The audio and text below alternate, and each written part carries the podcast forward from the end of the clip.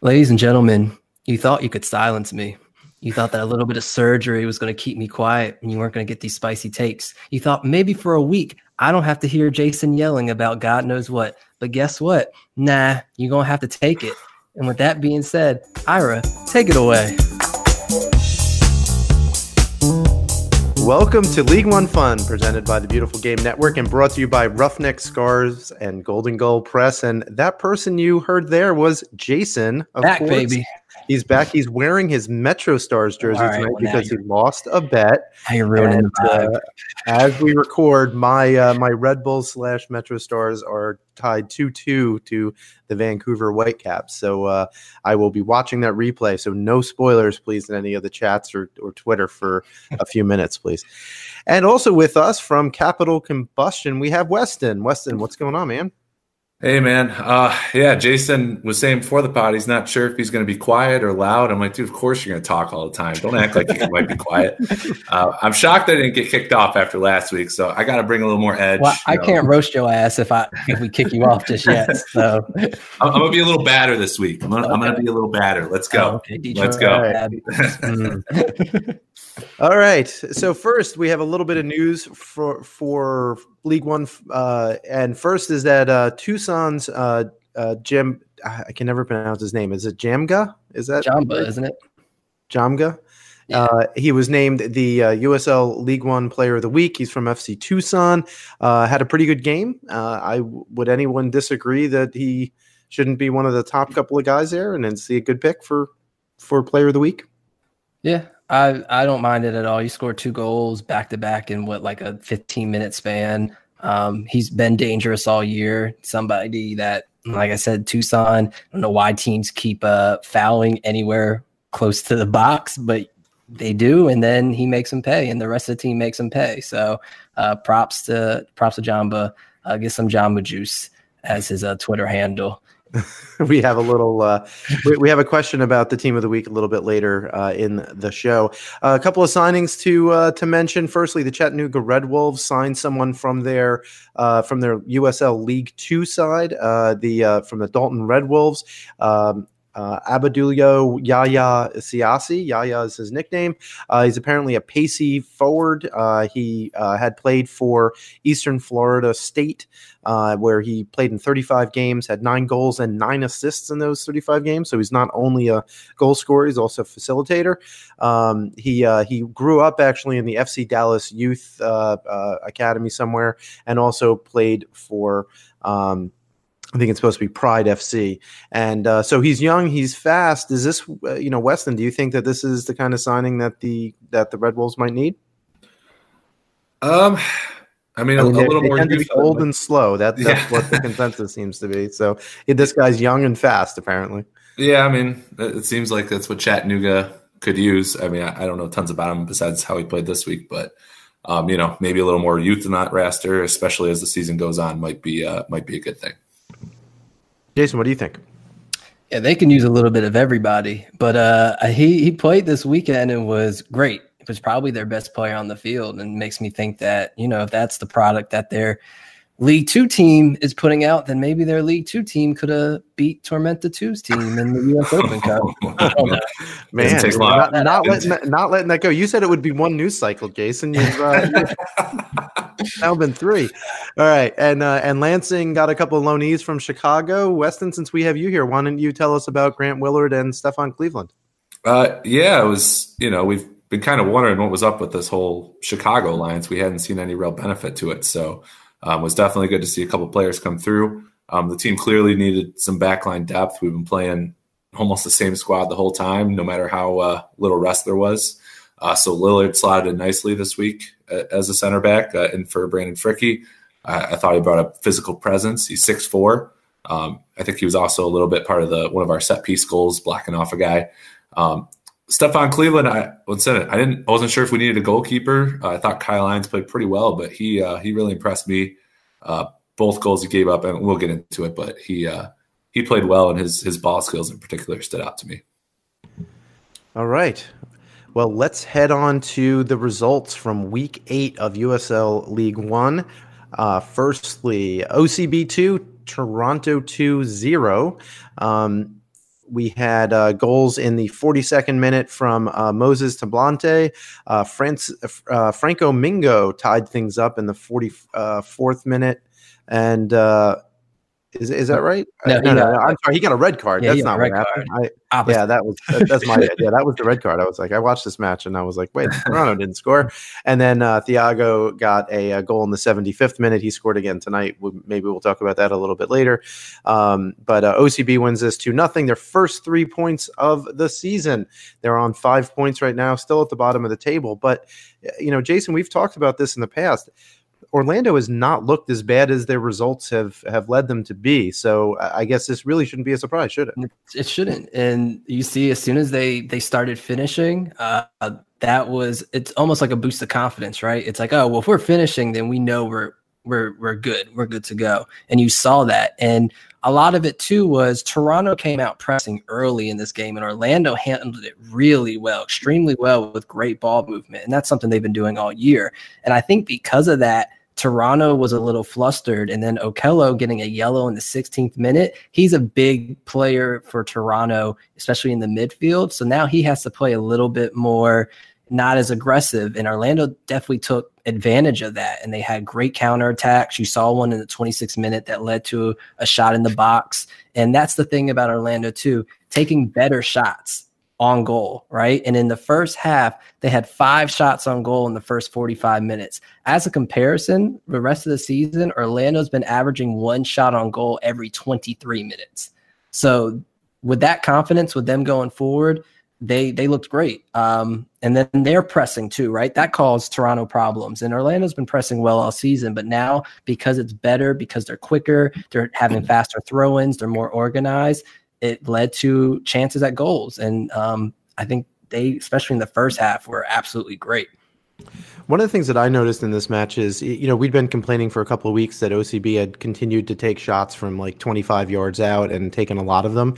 They, they still took a few, but I feel like they were told, hey, you know, you need higher quality chances and, you know, maybe look for one more pass or, um, or, you know, take two touches or three touches and get to the inside the box. So, yeah, you know, you've actually, they actually had six shots on target this game.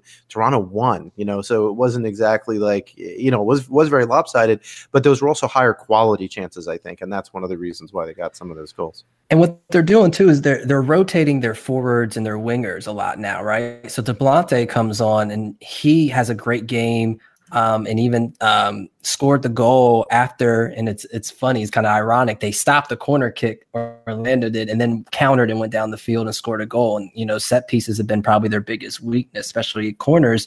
Um, so yeah, so now you have Tablante coming in, you have Souza coming in, you have these different forwards and these wingers, and I think because of that, and because of, they offer a variety of different things, it allows for more chances and opportunities in the box as opposed to just Bagger being up there by himself and knowing the type of player he is and the type of style and the way you have to get the ball to him. Now you have more chances. You can cross upwards, you can keep it low, you can go through players with through balls on um, time runs. So it's working, right? And then we'll talk about the game today where they they beat Richmond, and it's the same way. They they're trying different ways to get into the box. It's working. They're taking better shots, and I, it's like I I tweeted this weekend for Orlando win three in a row. They're at two now. They're rated. They're in, they're in contention. I think that they get their their swagger and they're good to go. Weston, you have anything to opine on this game? Well, to be fair, if anybody wins two or three in a row right now, they're like jumping up five spots. Like this, this table is ridiculous. Um, but yeah, I mean, except Orlando really, North, except of course North Texas, who competed. yeah, fair. Uh, so yeah, I mean, Orlando was deadly on the counter. They their build up there really impressed me. Souza was very impressive. Um, and, and, you know, we criticized Orlando's backline. Uh, they somehow managed to not let up one shot in the first half to Toronto. That was that was an impressive performance. Uh, weirdly, I thought, and I saw this with Lansing uh, in their Open Cup game, I, I thought they looked uh, a little uncomfortable up a man uh, with possession at times. Uh, but they got through it and they got the second goal. And I mean, they look much more disciplined as well. It seems like they're starting around the form, and all of a sudden, there's literally that was the one team that you looked at and you're like, uh, you know, as much as you hyped them up, Jason, you know the goal differential was still there. You looked at. so it, it, really looks like there's no easy wins in this league at this point. If Orlando's going to start, and the Richmond game really showcases that. I mean, you could say uh, it's Toronto, um, but the, their performance against Richmond today really seems to show that every team is deadly in this league, and and they're no exception. They have, especially if they keep up their discipline, because that that was the big concern early. And the four S's of this team defensively: Silva, Seamus, Sergio, and Simeon 10 clearances, eight tackles, six interceptions, and more importantly, four chances created. So when your defense is defensively playing well and also overlapping and creating those chances, especially on counterattacks, that's when this team is dangerous.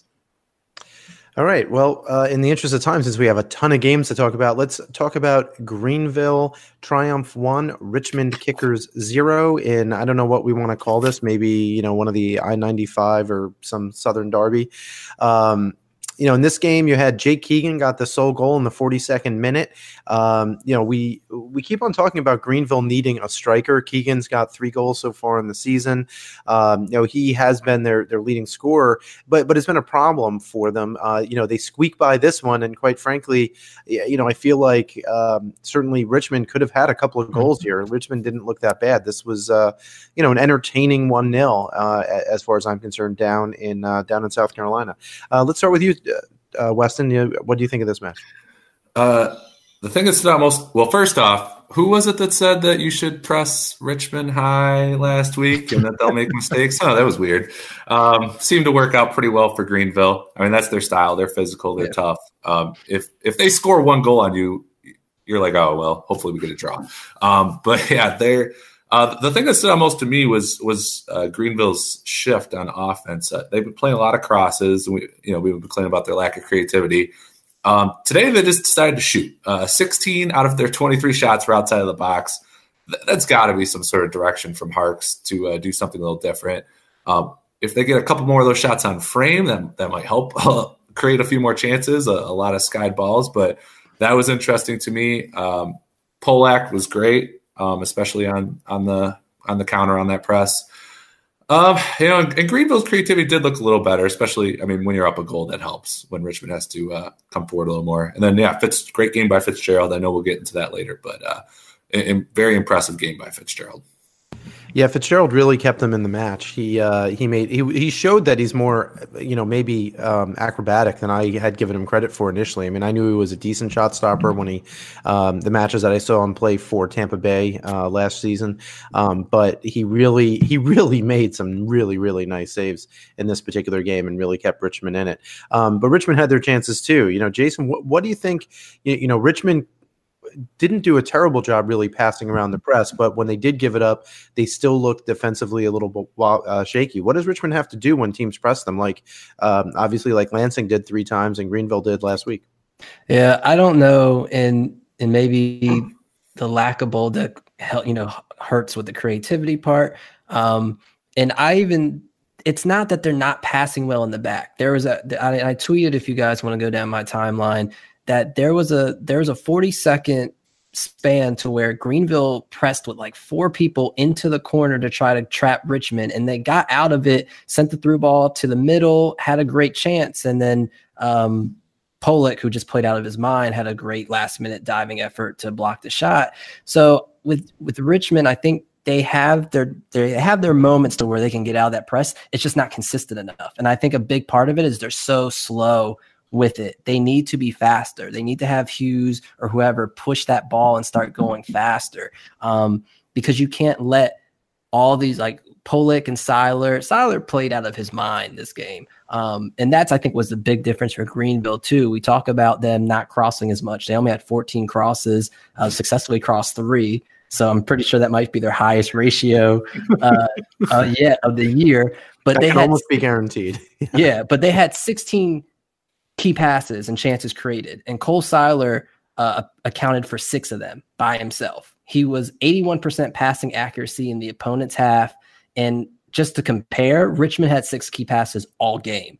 So maybe it's not necessarily just the defense that's letting Richmond down. Maybe it's the way that when they're attacking and giving the ball up in the middle, their defense isn't set. So they need to decide to whether either the defense is going to push up or stay back. And if they are going to stay back, then they might not be able to have time to do this back and forth passing. They might need to throw some through balls or some long balls up to Daniel Jackson, who needs to bring him down into the midfield. I, I wish I had an answer for how Richmond can avoid it, but it's just mistake after mistake. Because even in the Keegan goal, right, it was a great flick from Keegan, but that was a mistake from Akwe right? He he should have headed it to Fitzgerald. He missed the header. Fitzgerald's in no man's land. And it sucks because Fitzgerald played out of his mind, but that's what happened.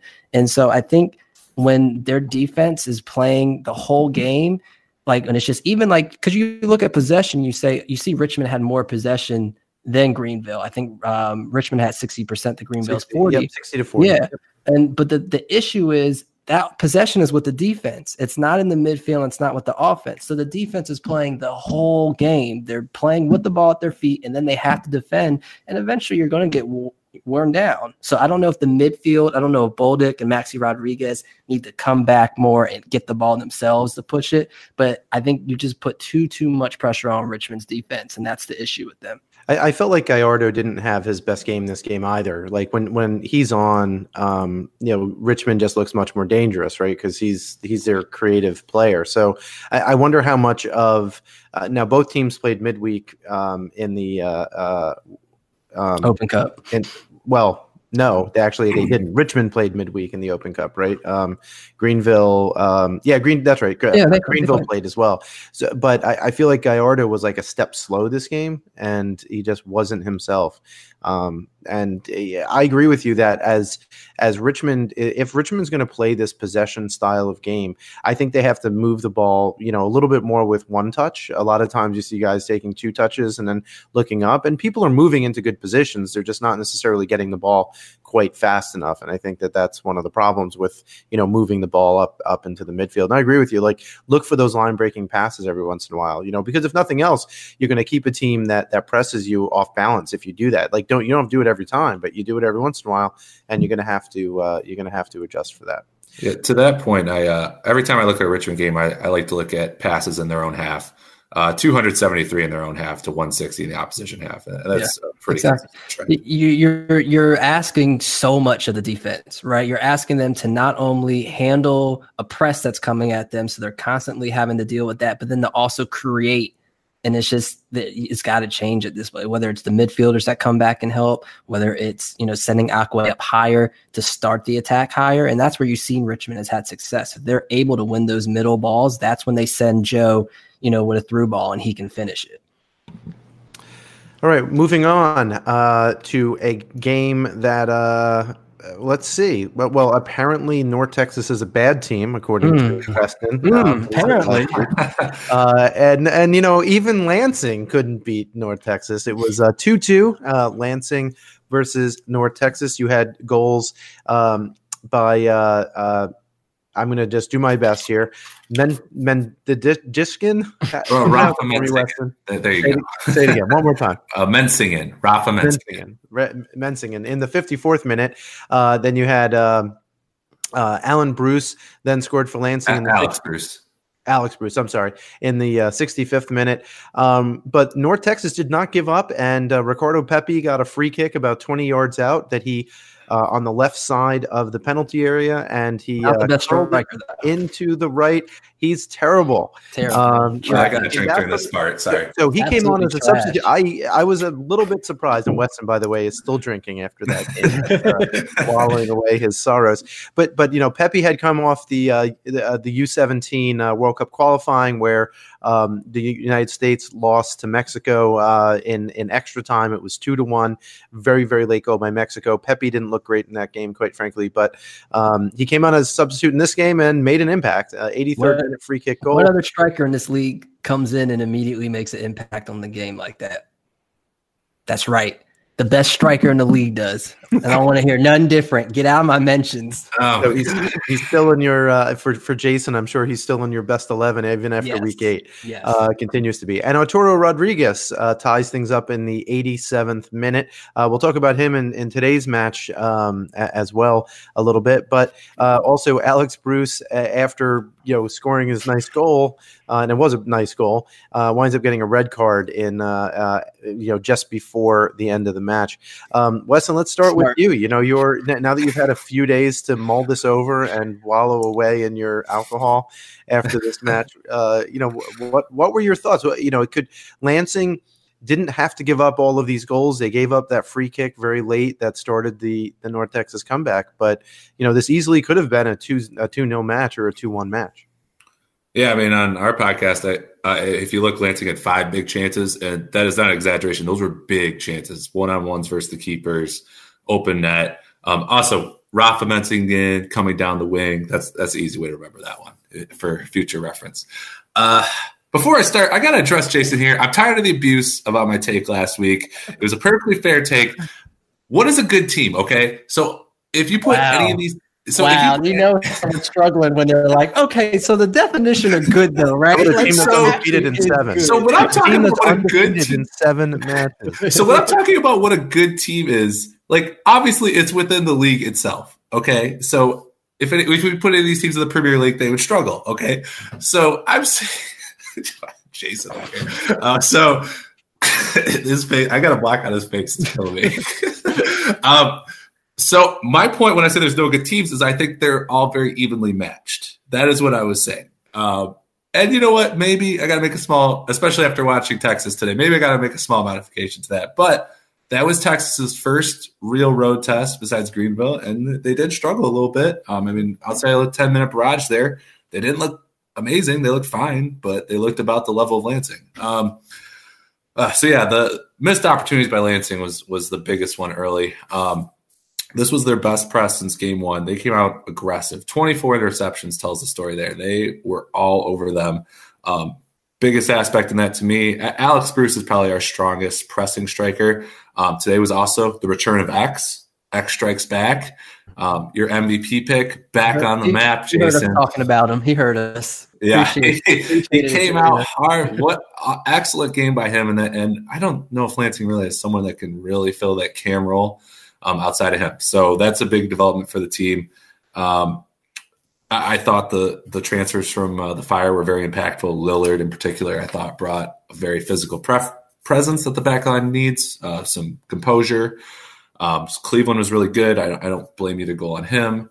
Um, just an outrageous goal by Pepi. Um, Rodriguez, total flopper, but whatever. Um, he, uh, oh, man, there there was some rough. It wasn't a pretty goal, but it was a goal. Yeah, um, but well, I mean, it wasn't. Yeah, that goal was fine. I'm talking about earlier. Uh, his oh, stuff setting up the free kick, um, and then he had a play where we Cleveland tried to rip the ball from him, and he literally flew over, and he got a yellow child, card for it. Weston, he is a child. he he got a yellow card for it, so he was putting time out. Yeah, yeah, ref yeah. put him in the corner. Uh, so it, it was a complicated. game. was twenty, is is he not? I, I, believe he's 20. I think his I think his brother is 16. Yeah. They're, okay. they're like three or four years apart. I thought yeah, he was 19, 18. Uh, okay. Yeah, he's he's not but, not as know, young. He's not not the younger brother, so he's the okay. older brother. But yeah, I mean, the last 10 minutes, you know, I, I think that's sometimes a byproduct of when you play um, that aggressive style. I think they wore down a little bit. Um, and, you know, I think this team can get a little, they are one of the younger teams outside of the two teams. They do seem to get a little emotional uh, sometimes when things don't go their way. And I thought, and you know, the red card post game kind of shows that a little bit. I, I, think maybe after that first goal, they started losing their composure a little bit. Uh, so tough result, but I mean, you know, especially just watching Texas take on Madison, you know, I, I feel good to an extent. I mean, they really competed with this team that's been really good against everyone else. Feel good. Interesting choice of words. Jason, your thoughts? So yeah, I, I, do agree. I think Lansing played extremely well, especially that first half. If you watch what North Texas does, a lot of their goals they score are within four passes. They get the ball, it's usually from Jada, and it's either a long ball or he gets it to the middle to Arturo eh, or Gomez. And Lansing did a great job of intercepting that third pass. And that's where a lot of those interceptions came from, especially in that first half. You would watch the one, two, and that third pass is the most pivotal because that's usually the through ball. And then they can either set up an easy tap in or cross it. And Lansing did a great job at intercepting that pass and did a great job of being physical. And yeah, they were playing 17 year olds and didn't care. They were putting elbows into them and pushing them over, and they did what they needed to do. Um, and so Lansing played great. But you talk about that last 10 minutes where they fell apart, it I you saw it coming the 10 minutes prior to that. In the last 20 minutes, you watched that pendulum, pendulum swing. And I don't know if it was the Pepi substitute that just kind of gave them that confidence and that, okay, we got our star player coming in. We're gonna we're gonna step it up now. But North Texas in the last 20 minutes created six chances alone. And that's just in the last 20 minutes. And they just looked quicker with the ball. Those passes were getting in quicker. And you're right. I think what Weston, what you're saying with like finishing chances, has also finished one of those one-on-one chances in the first half. Had he um, finished that chance in the 68th minute, or I don't know who he flicked it to, but he flicked it to, I think uh, it was Bruce, Yeah, yeah Bruce in the 68th minute. Too, yeah. And that was a golden chance, right? They finished one of those chances. That lead might be too big for North Texas to actually come back. Um, but also, because I want to shout out underappreciated players, Arturo Rodriguez has been killing it. Tanner Tessmann has been absolutely fantastic the past two or three games. And in the final 20 minutes, he had he was three of the six chances created. And throughout the game, two shots on target, six tackles, and three clearances. So he was doing it on both sides of the ball and had the most passes on the whole entire team and finished the highest uh, passing percentage in the opponent half from anyone that had over 10 passes. So he really was the foundation of that comeback. Um, and even though uh, Rodriguez and, Te- and um, Pepi were the ones who finished it. Tessmann is a big part of that team, and he's going to be really important for North Texas moving forward. Yeah, Tessmann plays m- more of an eight than a six. You know, I know a lot of people will call him a holding midfielder, but I think he's, you know, of the two um, of the two people in the double pivot that you know North Texas seems to have, he's the one that tends to press up a little bit more. So he's the the guy who you know looks for Rodriguez or the other Rodriguez, um, and and he'll also come up. I mean, he's already had a had a goal, right? He scored.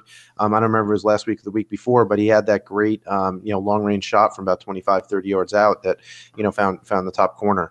Um, I, I think one of the other things about you know this game in particular was you know not only did did they not finish the chances? But to go back to what you were saying, Jason, when Pepi came in, the thing that he does, I think for North Texas in particular, is he spreads the field. So he's able to he's able to make runs in between the seams, in between the, the like the right back and the center back, or the left back and the other center back. And when he does that, um, he forces two defenders to come on him, and that creates a lot of space for either David Rodriguez or Arturo Rodriguez, and it winds up being a you know I think a really important substitute. And I think that's one of the things that happened. And you do that when your defenders already have tired legs, and it becomes difficult for, uh, for the other team. So I think that's one of the reasons why you had so many chances created uh, by North Texas late. Weston, 10 second answer. Where Celso's best position? uh, false nine. Yeah, there you go. I think he looked great, especially with that flick to Alex Bruce. That should show that you everything. When he has his back to goal or when he's in the middle of the box, can control it. I think he's a lot better than when he's on the wing. I don't think he should be put in too many positions where he's got to make a lot of decisions. If, if, hmm. I think that's where he struggles.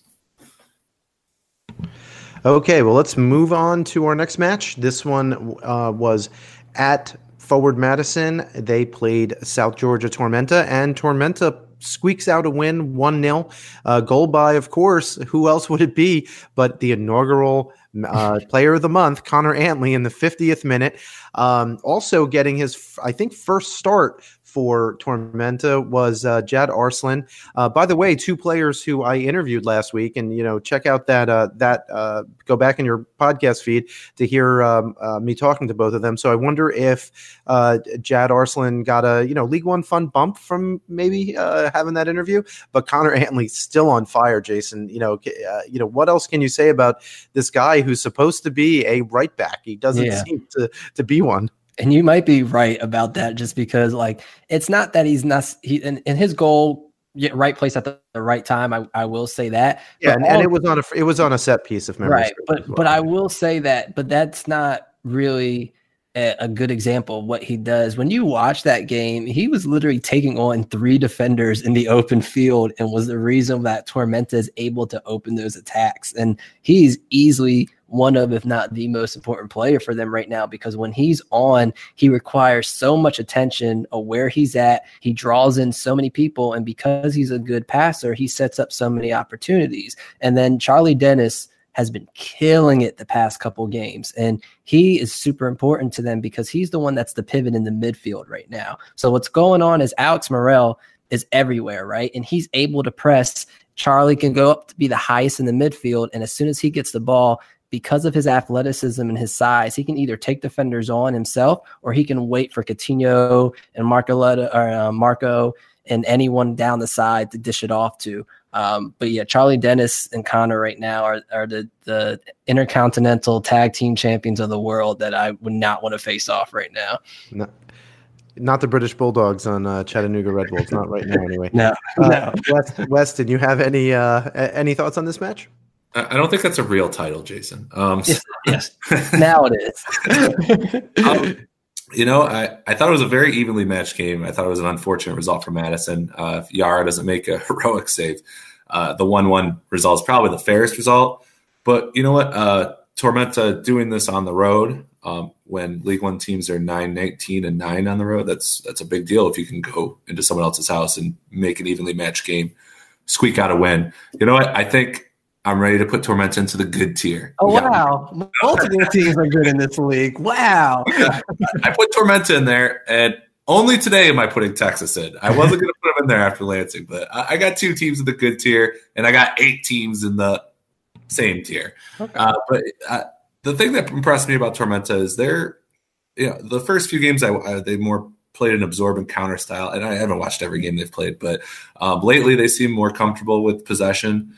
Um, and there's not a lot of teams in this league, I think, that can handle multiple styles, that could play multiple styles. We, we see these teams get out of their comfort zone and they struggle, and it's early in the season. Uh, Tormenta is the one team that seems to be able to adapt and do multiple things, and and that whether on the road or on the home, and that and they impressed me. And they, you know, coming into the season, I know I didn't think they're going to be that good.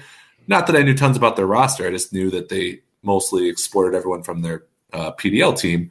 Uh, but it turns out they have legit individual talent. I mean, they have what at least three of the best players in the league right now um, with Micheletto, Morrell, and uh, Antley. So they got a little everything. They're they're a tough team. So we'll, give uh, Jason the proper props because he uh, he called Tormenta one of the one of the best teams at the start of the season. I think a lot of us were in in your camp though, Wes, and we didn't know a lot about uh, many of these players. You know, they had a lot of guys who came up from League Two, and um, so you know we knew that they might have some chemistry, but there was a question as to wh- where they are. Can we just talk just for a second, maybe about? How there is a lot of undiscovered talent in this country because you know when you look at you know a team with guys like Jad Arslan and Connor Antley and you know there's another eight players behind them who have had minutes for Tormenta and they're standing toe to toe with you know veterans within um, within the professional ranks in, in League One. Um, you, you know, is it, Do we think that this is an anomaly, or is this something that we're going to see as you know we get the Omahas coming into the the league? Jason, do you have any thoughts on that? I think what I think in, in props to Tormenta's organization because they're the prime example of showing what happens when you do know that there's talent and you're able to build from that, right? So even when you look at their two side, They've already started season two and zero. Oh, already have beaten the USL League One team in U.S. Open Cup. There is so much talent in this country, and it's just about finding it. And so now with Tormenta setting up different academies all throughout Georgia, and especially in regions to where there might not be too much shine or too much, you know, uh, outlook that's exactly what they're doing right? They're they're the prime example of showcasing look at this talent that we're overlooking because they don't have a proper path to professional or they don't have an academy. And they've done an amazing job down there. And i think that we are going to see that right? I think when omaha comes in i think you see that with chattanooga now what they're doing and building their academies and getting their league two team set up. I think you're seeing that teams are going to go you know what? We don't need to go out and spend money on a ton of uh you know veterans or international players we can untap talent that we have here within our own town. Yeah to play off that um, i interviewed nate miller coach of lansing early in the season and uh, before the season started and he said that this league is going to be good because he said there's more supply than demand in us soccer right now. Um, so yeah i mean this league's giving a lot more players an opportunity to showcase themselves. Um, i'd argue the best player on lansing so far is nick moon.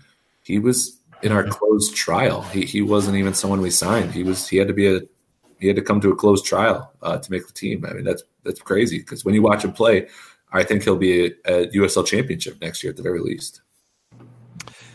Okay, well, thanks guys, and uh, just just so we don't so we don't look too biased. I do want to say shout out to uh, Apollo uh, for Ford because when he came on, five created chances within the first 20 minutes of him coming on. He was really the one at the end of the game where Tormenta kind of had to play defensively.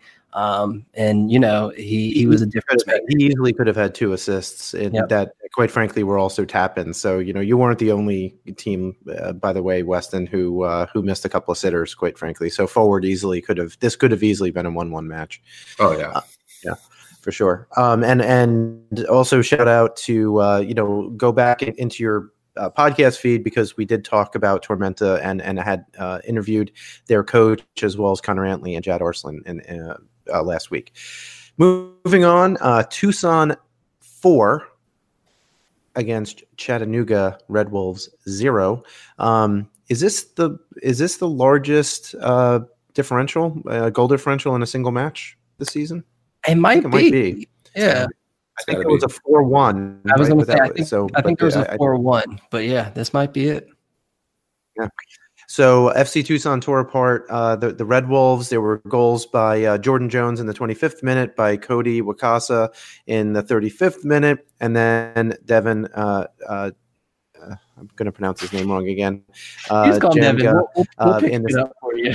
yeah, Devin. Thank you. Yeah, 66 and 75th minute, and you know really i i kind of watched the i only watched the first half of this match but it was clear that the red wolves just did not have the legs to keep up with tucson at all um weston did you have a chance to see any of this match uh yeah a little bit and you know that's why chattanooga maybe needs an infusion of some more young talent uh, we'll see if they continue to do that um you know just looking overall at chattanooga 0 4 and 1 on the road just kind of shocking for a veteran team um that's uh, they're the Jekyll and Hyde team of the league. Because honestly, I know you guys weren't impressed, but I thought they looked pretty good against uh, Madison, at least in the first half last week.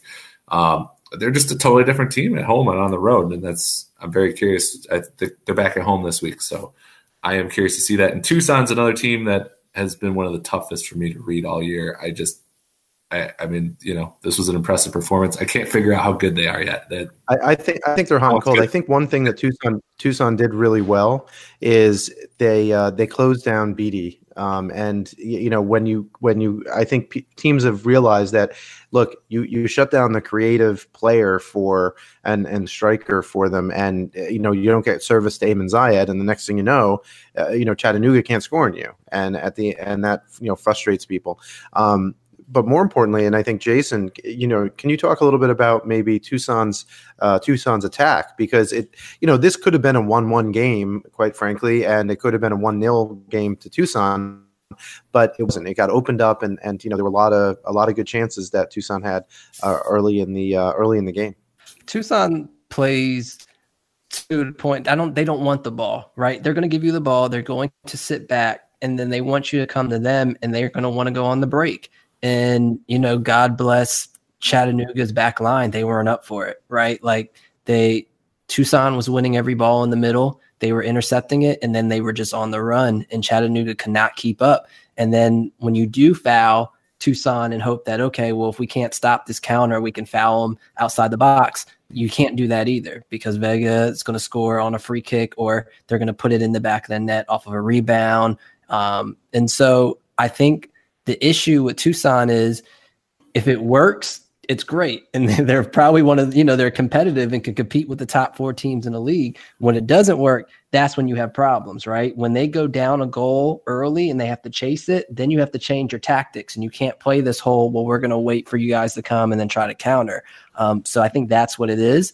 Uh, I also think that both teams had a lot of crosses and necessarily wasn't good for that, like for either team. I think that Tucson was best when they just attacked the goal straight up. And Chattanooga's been doing a lot of crosses all year, and as they should with Zayed and as and Beatty and everyone up top. But it's just uh, it's just not clicking for Chattanooga. And like you were saying, Weston, is I'm interested about that with their away record. One thing to think about is you have a lot of international players who are not used to taking a plane ride from Chattanooga to Tucson, right? Like their furthest away day is a three hour bus ride. So I wonder if that travel, especially early in the season, that since they're not used to it, I wonder if that plays a part of it. Yeah, don't you love those uh, English blogs about their intense five hour uh, waste oh, yeah. order trips? Oh, God. Oh, yeah. yeah. exactly. yeah. It's crazy. People thought I was I was nuts when uh when I was staying in Warwick and I went up to a West Brom match. It was like an hour train ride, and yeah, everyone was like, "Oh my God, that's so far." Uh, okay, so so that was the end of week eight. Uh, in the points per game, North Texas stood, stands at the top uh, at 2.67 points per game. Uh, the only points that they've dropped were to Lansing Ignite. Thank you very much, Weston. Uh, and Tormenta at 2.13. Tormenta FC at 2.13 points per game. And then you have a very tightly packed mix with uh, Tucson, the Kickers, and Triumph. Uh, all about 1.4 points per game, uh, but you know a couple of wins by Lansing forward or Toronto too, and, and they'll be right back in the mix as well. All right, but today there were a couple of games. These were technically, I think, week nine matches, um, but we'll uh, since I think we each watched at least one of these matches, so uh, we'll talk a little bit about them. Firstly, we had uh, Orlando City B beat the Richmond Kickers three to one tonight. Uh, the uh, excuse me, three two. Excuse me, three two. Yes, that, that, that's right. So you had uh, uh, Moises um, Tablantle scored again in the fourth minute, very early on. Uh, Serginho scored in the 27th minute. Lockerbie uh, scored for Richmond in the 35th. Hughes then uh, got the equalizer in the 80th, and then there was a uh, penalty kick that uh, by Ivan in the 84th minute, uh, and uh, Thiago put it away for OCB for the winner. Um, Fitzgerald did get a hand on it, but was not able to keep it out. It wasn't the greatest of penalty kicks, quite frankly, but it was hit hard enough that there was no way Fitzgerald. Yeah, spectacular. It. it looked like it was going to be a game-saving save seconds before that penalty, and it, you, so you got to feel for him because he he you know stood on his head, saved that, and was like, "All right, we're gonna get out of here with a point," and then they give up a bad PK just ten seconds later. Yeah, it, was it was a very back and forth game. I mean, we you know we just talked about OCB and and Richmond. I think Richmond played much better this game and played around the press better than they did uh, uh, earlier in the week. Um, I think in general, uh, you know, Richmond Richmond's trying to play their game, and and you know the frustrating thing is, you know, OCB comes in and they're they're shutting down some of the playmakers for, um, they're shutting down some of the play playmakers for Richmond, and Richmond gets frustrated, and uh, and and has a problem, um, and has a problem creating those chances. Uh, but OCB did hang back a bit. You know, they they didn't have. No, go ahead. I'm sorry. I'm just I'm furious that Richmond we're we're this many weeks in and still can't handle set pieces. But I'll, I'll talk about that in a second. Yeah. Well, go ahead. Yeah. Yeah. It's just I don't get it. At this point, I don't get it anymore. I you watched the set piece today for Orlando's first goal. It was literally like a playground. Oh, we're gonna we're gonna fake this corner into the box and instead we're going to kick it to the guy waiting at the top of the box for a shot and they did that and literally everyone from richmond took a seat and was like hmm let's see if he can put this one in the back of the net. Nobody tried to close in nobody marked him. It's just i'm really confused on and maybe it's because of the rotation of players they constantly have in that back line that might be an issue but i don't get what Richmond doesn't understand about. They've literally given up a set piece, I think, in every single game they played this year where a goal was scored against them. So I don't understand where, where this is coming from and why it's still an issue at this point of the season. Yeah, there was an interesting stat from uh, yeah, Weston, you, you, you, yeah, yeah, Weston. Hey, talk about talk about that stat, but then also talk to me about the back line because you noted before we started that there was, you know, we needed a single player probably in the back line for, of Richmond. Uh, made made a big difference in this match. Oh, I, I was just commenting more generally on Richmond. I watched the other game, but uh, yeah, the uh, uh Nate said, I guess, to the commentator for the Lansing game that 33% of your are, you know goals are generally off set pieces. How much time do you spend working on them? And yeah, that's something I noticed against Richmond too. Is just they're not the best against uh, set pieces, and uh, said you would think that would be a, a, higher focus for the team with how important they are to the game. Uh, but yeah, I think you guys said uh, Akwe was out or something, so that was potentially. Yeah, Akwe was on. Akwe was on the bench. He, he was on the bench this game. He did not come in. He did not substitute on. I, maybe he has a knock or something, but I think Akwe, you know, while you know he he makes mistakes just like any other center back does, he he does a good job for the kickers on the back line in kind of you know stepping and winning a ball and he's not he's very brave and he's not afraid to um, you know step out of the step out of the box and, and toward those balls and uh, you know would he have given up the penalty like Ivan um, Ivan did I'm not sure one way or the other if, if Akwe would have but I think Akwe would have been a step faster and because he's that step faster he's more likely not you know to be to challenge for the 50-50 instead of coming in late like Ivan did and uh, and and creating that penalty, and ultimately that was the ended up being the game winner. Second um, in the um, league. Jason, do you have anything else about this? Yeah, second in the league in clearances. It makes a difference, right? Like you're positioned better. You know when to go in and go for that. He, I, I, I didn't expect for Ivan to go in and even attempt to win that, right? He was late, he was behind the player. You wait for the player to come down and try to intercept it, try to get it out for a corner. And like we were saying, I think when Richmond is playing against a team that's younger and faster, their passing has to be faster. And it's not necessarily in, even in the back line, it has to be in the midfield. And so, with that first goal that Richmond scored, Bolduc had a beautiful, beautiful pass um, to which uh, was finished off by Lockerbie, put it through the keeper's legs.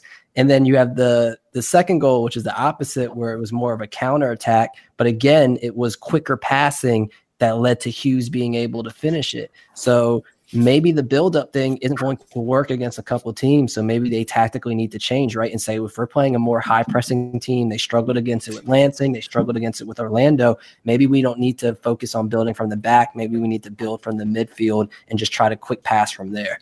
And I do think that that's what they tried to do tonight. Uh, in in fairness, it's just that you know Orlando was all over them, and quite, quite frankly, I think the kickers were unlucky not to get a point in this game. Um, in in fairness, okay. In the interest of time, let's move on uh, to a game that I only uh, saw very short highlights of, but North Texas beat uh, Forward Madison. Uh, this game was ended three to one. Did I get that one right this time? Uh, yeah, I think I did. Um, Thank goodness. Uh, and you had uh, Ronaldo Damus in the second minute. He scores a great banger, uh, super fast, beating his uh, beating his defender on the run, um, and then goes off and does the CR7 celebration mm-hmm. after his namesake. Uh, and uh, Pepi got the assist on this one again. Gets a Pepi gets on the um, gets on the score sheet. Almost like then, or, or, go ahead. That's, almost like he's good. yeah, you, would have thought. Um, Arturo Rodriguez finds his brother David in the eighth minute. But just uh, seven minutes later, Don Smart from a zero angle. I mean, it was a crazy, crazy tight angle that Don Smart puts in across from Giro uh, into the far corner. And then finally, in the 70th minute, North Texas puts it away where Joel Agamore um, gets a gets a, uh, a pass from a Toro Rodriguez, and uh, and and uh, it was three one, and that was all she wrote. Weston, you said that you were able to watch this match. Uh, what do you think? Yeah, up till the when the pod started, but uh, yeah, uh, really entertaining game. I mean, Texas's buildup was beautiful. Uh, some flashy goals. Madison plays with some flair too. Seventeen to thirteen of chances created. So I mean, there there was a lot going on in this game. Um, just the thing that stood out to me was just Texas's unselfishness in the final third. Um, like this, I believe this is the second goal, just a beautiful layoff by Rodriguez. Uh, they might be good, maybe. Maybe good. So, just some stats on this game. I mean, this was an exciting match, it seems like, and I can't wait to, to watch it tomorrow. Um, but you had 19, uh, 19 shots for North Texas, 15 shots for forward, uh, both with four on uh, both with four on net. Um, and uh, you had a lot of shots, a lot of those shots from inside the box. So, uh, North Texas with nine and forward with eight shots from inside the box. So, um, you know, seems like it seems like a match that might be worth watching. Um, you know, particularly you got to see that third uh, that that goal by uh, Damus in the third minute. Um, it just it's fantastic. I mean, he's he's got speed like Jason has speed, so um, just took off. Yeah, and he he yeah he's embarrassing people. Um, best celebration I think as a player so far in this league, though. Even the you know copying his namesake, I like that. But it's also a good look for him too. He was named to the preliminary roster for the Haitian national team uh, for the Gold Cup. So that'd be a good look for him to get on their radar. If he can go in the camp and impress them, we might see him playing uh, this summer. And that should uh, be that would be great. Hope, be hopeful for the rest of you uh, Weston USL League teams. Weston, any last thoughts on this match? Um, no, I mean, said uh, Madison, from what I saw, played them pretty even. Uh, man, smart. Just he he had the nice first goal. He had a second one he could have had. He he had the wide open shot. And he just hesitated, and that was tough to see. Um, and I said, Matt, I, have seen a lot of games where I thought Madison was kind of even, and they came out with the loss. Um, don't know if it's bad luck or, or bad finishing, um, but uh, excited to dig in a little more to them as Lansing is uh, coming up on facing them in a week and a half. Later. One thing to look at what Madison does quickly is they they have different players kind of fill that role as a finisher each game, right? So Smart was that today, where in the past it might have been Paulo Jr. Then it was Nunez at one point, and then when Toye is there off alone, he's usually the the up top guy. So so it might be a good thing, but then it might be bad thing, right? Because then it's, it's different people. So then you might think, oh, I'm used to crossing right now. Toye's there. It's not Toye. It's Smart, and maybe Smart doesn't handle crosses as well as Toye does. Uh, so that's just one thing to watch moving forward, especially when nights like tonight where they don't have the loons on loan um, as they're playing um, uh, Hartha in a friendly with Minnesota.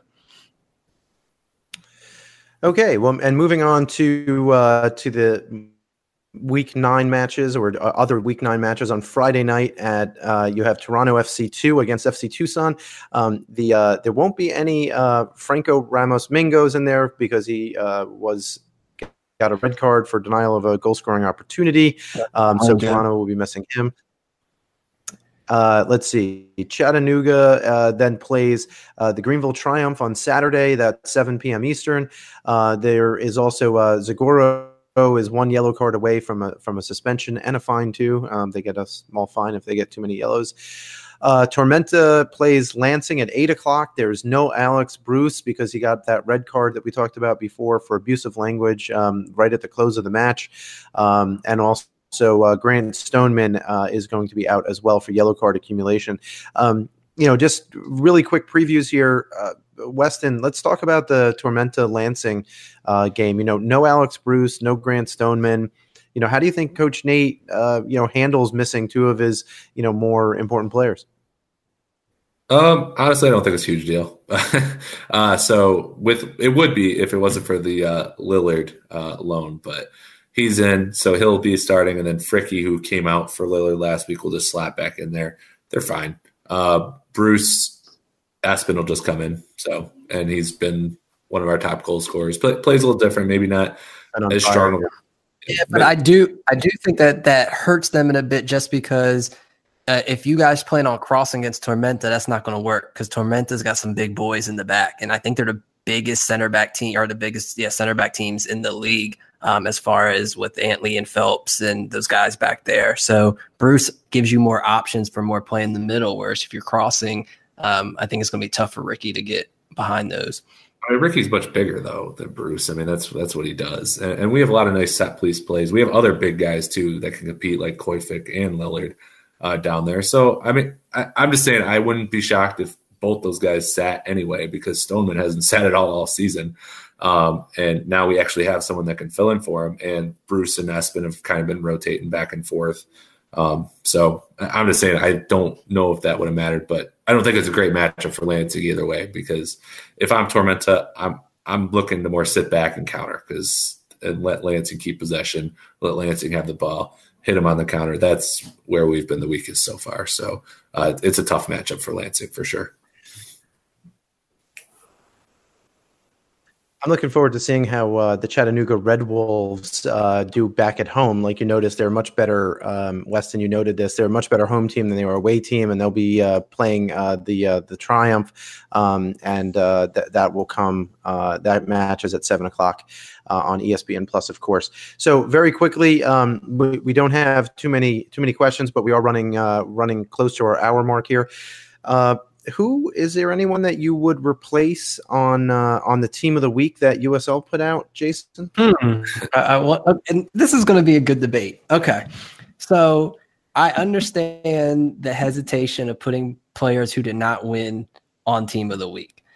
But for Fitzgerald to not be the goalkeeper on the team of the week seems absolutely criminal because that game could have easily been four to nothing had it not been for Fitzgerald.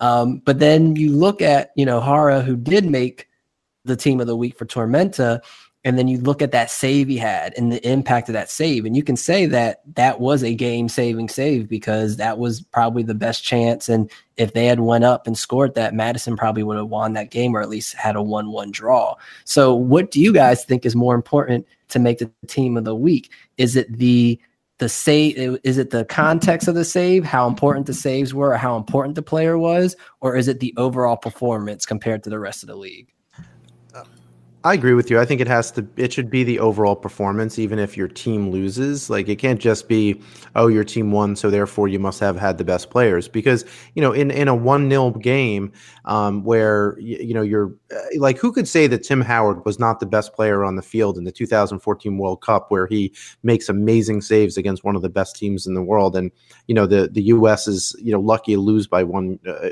uh, or not, lucky to lose by only one goal because of him. Uh, I mean he was the player of the match, right? right? And no one would deny that. And I think this is the a, very similar situation.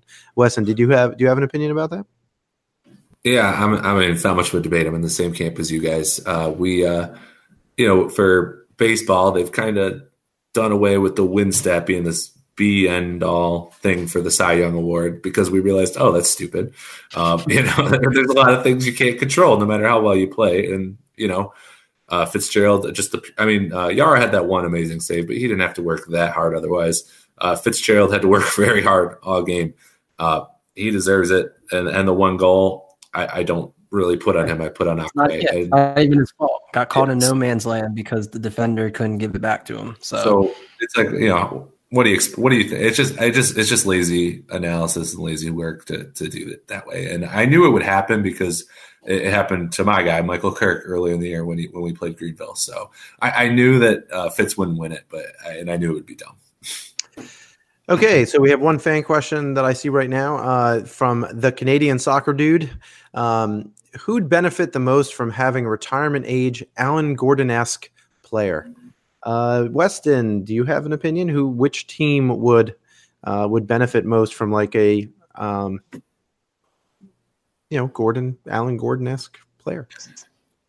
Um, first off, props to the Canadian soccer dude. I, lo- I love the work he puts in for TFC2. Follow that guy. Uh, he, uh, it's, yeah, he's the, he's the lone guy doing it. So got to give him some props. Uh, I, probably Richmond for me. I, I just think, uh, you know, sometimes when they struggle offensively, they could use something like that for Daniel Jackson. Uh, Daniel Jackson scored an incredible goal against Lansing, but uh, every other game I've seen him in, he's kind of been non-existent to me, and I think they could use a shake up like something like that to kind of shake things up and uh, get an attack late. Jason, you have anyone? Greenville. That's just he's him, Stephen Lenhart. They're players that are literally built for Greenville. To have a player come off or uh, come on, I mean, in the you know 60th minute, 70th minute, and just sit there and receive those crosses, right? Just know where to be, know how to wrap around the defender, fake going over one side of his shoulder and go to the other. I think that when you have a player in that system that knows how to finish crosses, then Greenville is easily a top two team in this league. Like I'm, that's not an exaggeration for me. I think that their defense is so organized, and I think that the way that they're pressing and winning balls in the middle, if they go up two, you know, if they if they're up one nothing and then they have a striker come in and puts them up two nothing in the 70th minute, 80th minute, then yeah, it's going to be too hard for teams to catch up and compete with that.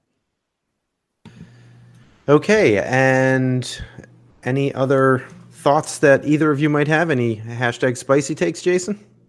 No spicy takes. I love the uh, four o'clock Friday game for Toronto FC two and Tucson. I don't know if uh, I'm gonna try to get out of work early to see that. I don't I don't know why they have a four o'clock game. I don't know if there's like uh, uh something going on. on the, uh, yeah, too. So is it, it's a thing. Toronto.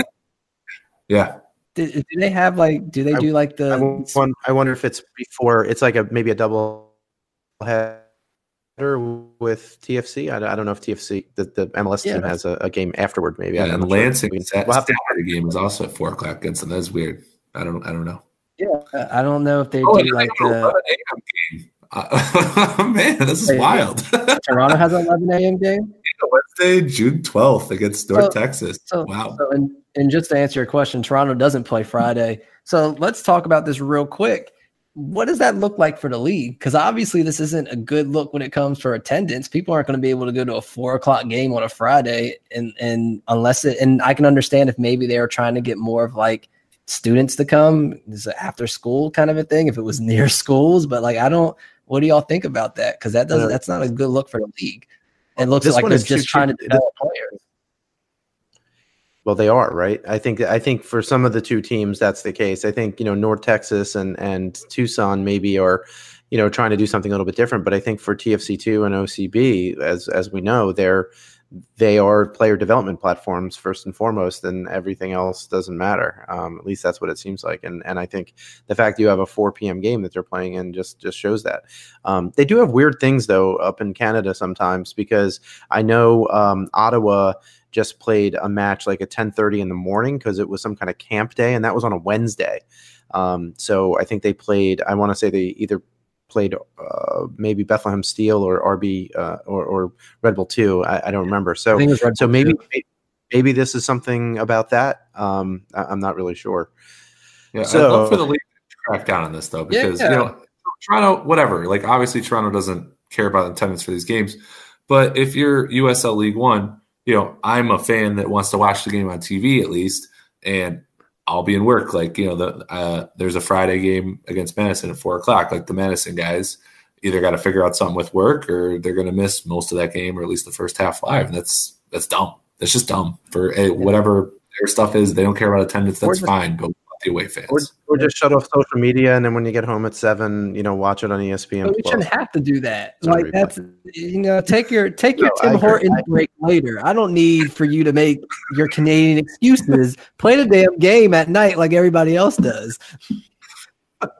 Fair enough. Okay, Jason, where can people find you? Home sweet soccer. I'm back.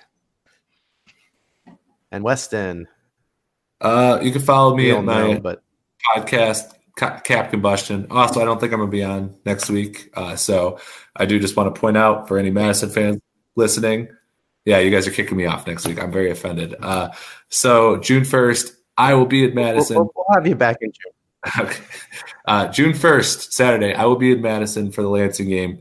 Um, I'm going to Nomad World Pub for the uh, Champions League final first, and then I'll be hanging out in town and then going to the game. So if you see a 6'3 blonde dude with a Lansing gear on, feel free to. Come fight him. That's what he's saying. He said, "Come at him." I said, I said your team is not good, so fight me. Let's go. All right. And I'm Ira Jersey. I can be found at Ira Jersey on Twitter. Thank you for listening. Please rate, review, and review us wherever you get your podcasts and check out bgn.fm for all of the great soccer podcasts and written content covering USL League One, USL Championship, USL League Two, NWSL, Major League Soccer, and more. Thanks to our sponsor, Golden Goal Press, the best choice to get your custom shirts, hats, mugs, and other items for just yourself or your, or your organization. Check out their amazing products at a fraction of the price of other places at goldengoalpress.com. And also thanks to Roughneck Scarves, the official scarf supplier of U.S. Soccer, Major League Soccer, United Soccer Leagues, both one uh, championship, League One and League Two, and get custom scarves for your group or team at roughneckscarves.com. And with that, uh, we will be signing off.